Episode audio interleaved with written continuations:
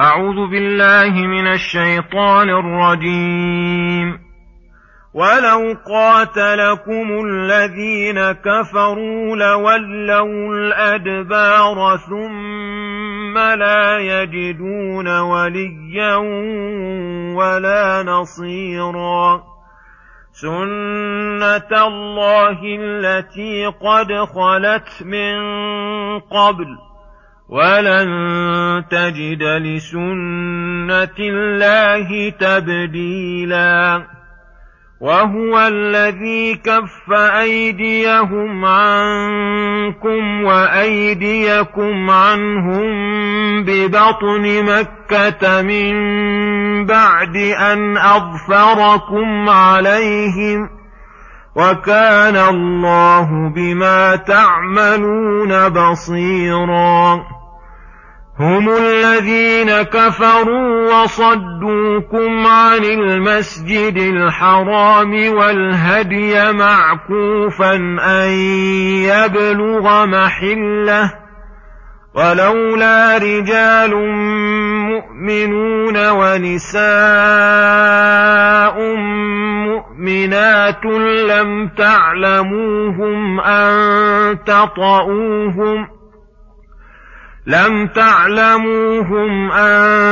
تطؤوهم فتصيبكم منهم معرة بغير علم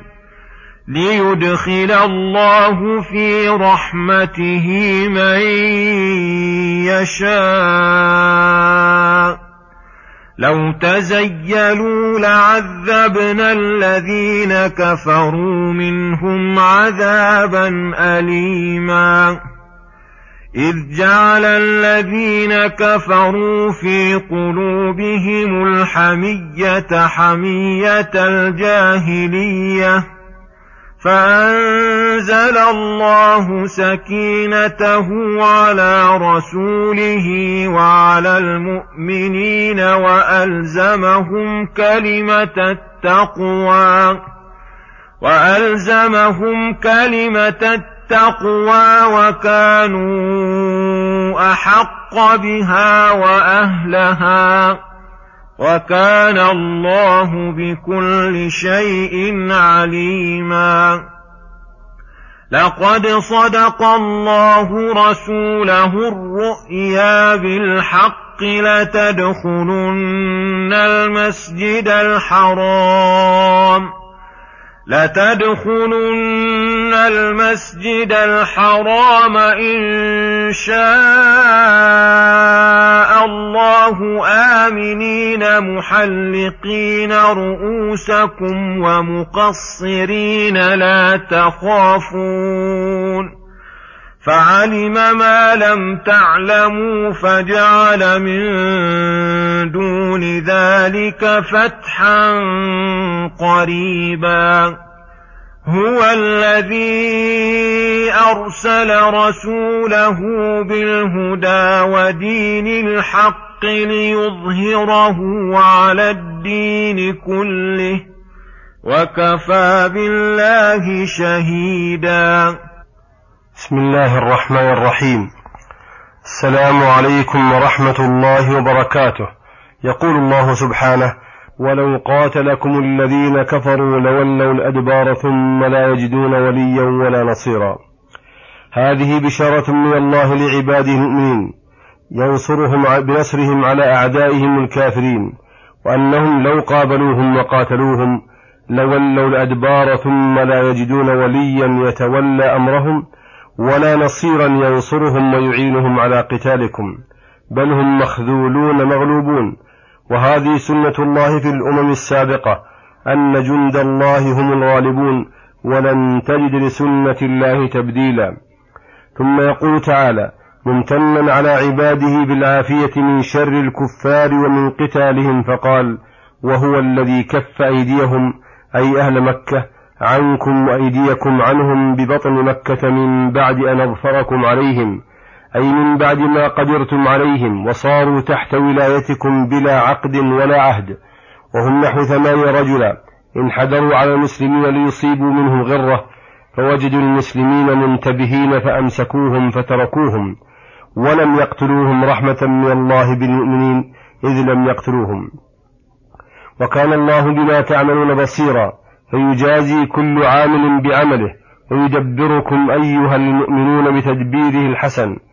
ثم ذكر تعالى الأمور المهيجة على قتال المشركين وهي كفرهم بالله ورسوله وصدهم رسول الله ومن معه من المؤمنين أن يأتوا للبيت الحرام زائرين معظمين له بالحج والعمرة وهم الذين أيضا صدوا الهدي معكوفا أي محبوسا أن يبلغ محله وهو محل ذبحه في مكة حيث تذبح هدايا العمرة فمنعوه من الوصول إليه ظلما وعدوانا وكل هذه أمور موجبة وداعية إلى قتالهم ولكن ثم مانع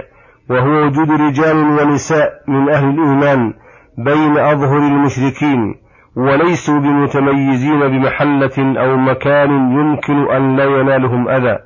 يمكن أن لا ينالهم أذى فلولا هؤلاء الرجال المؤمنون والنساء المؤمنات الذين لا يعلمهم المسلمون أن تطأوهم أي خشية أن تطأوهم فتصيبكم منهم معرة بغير علم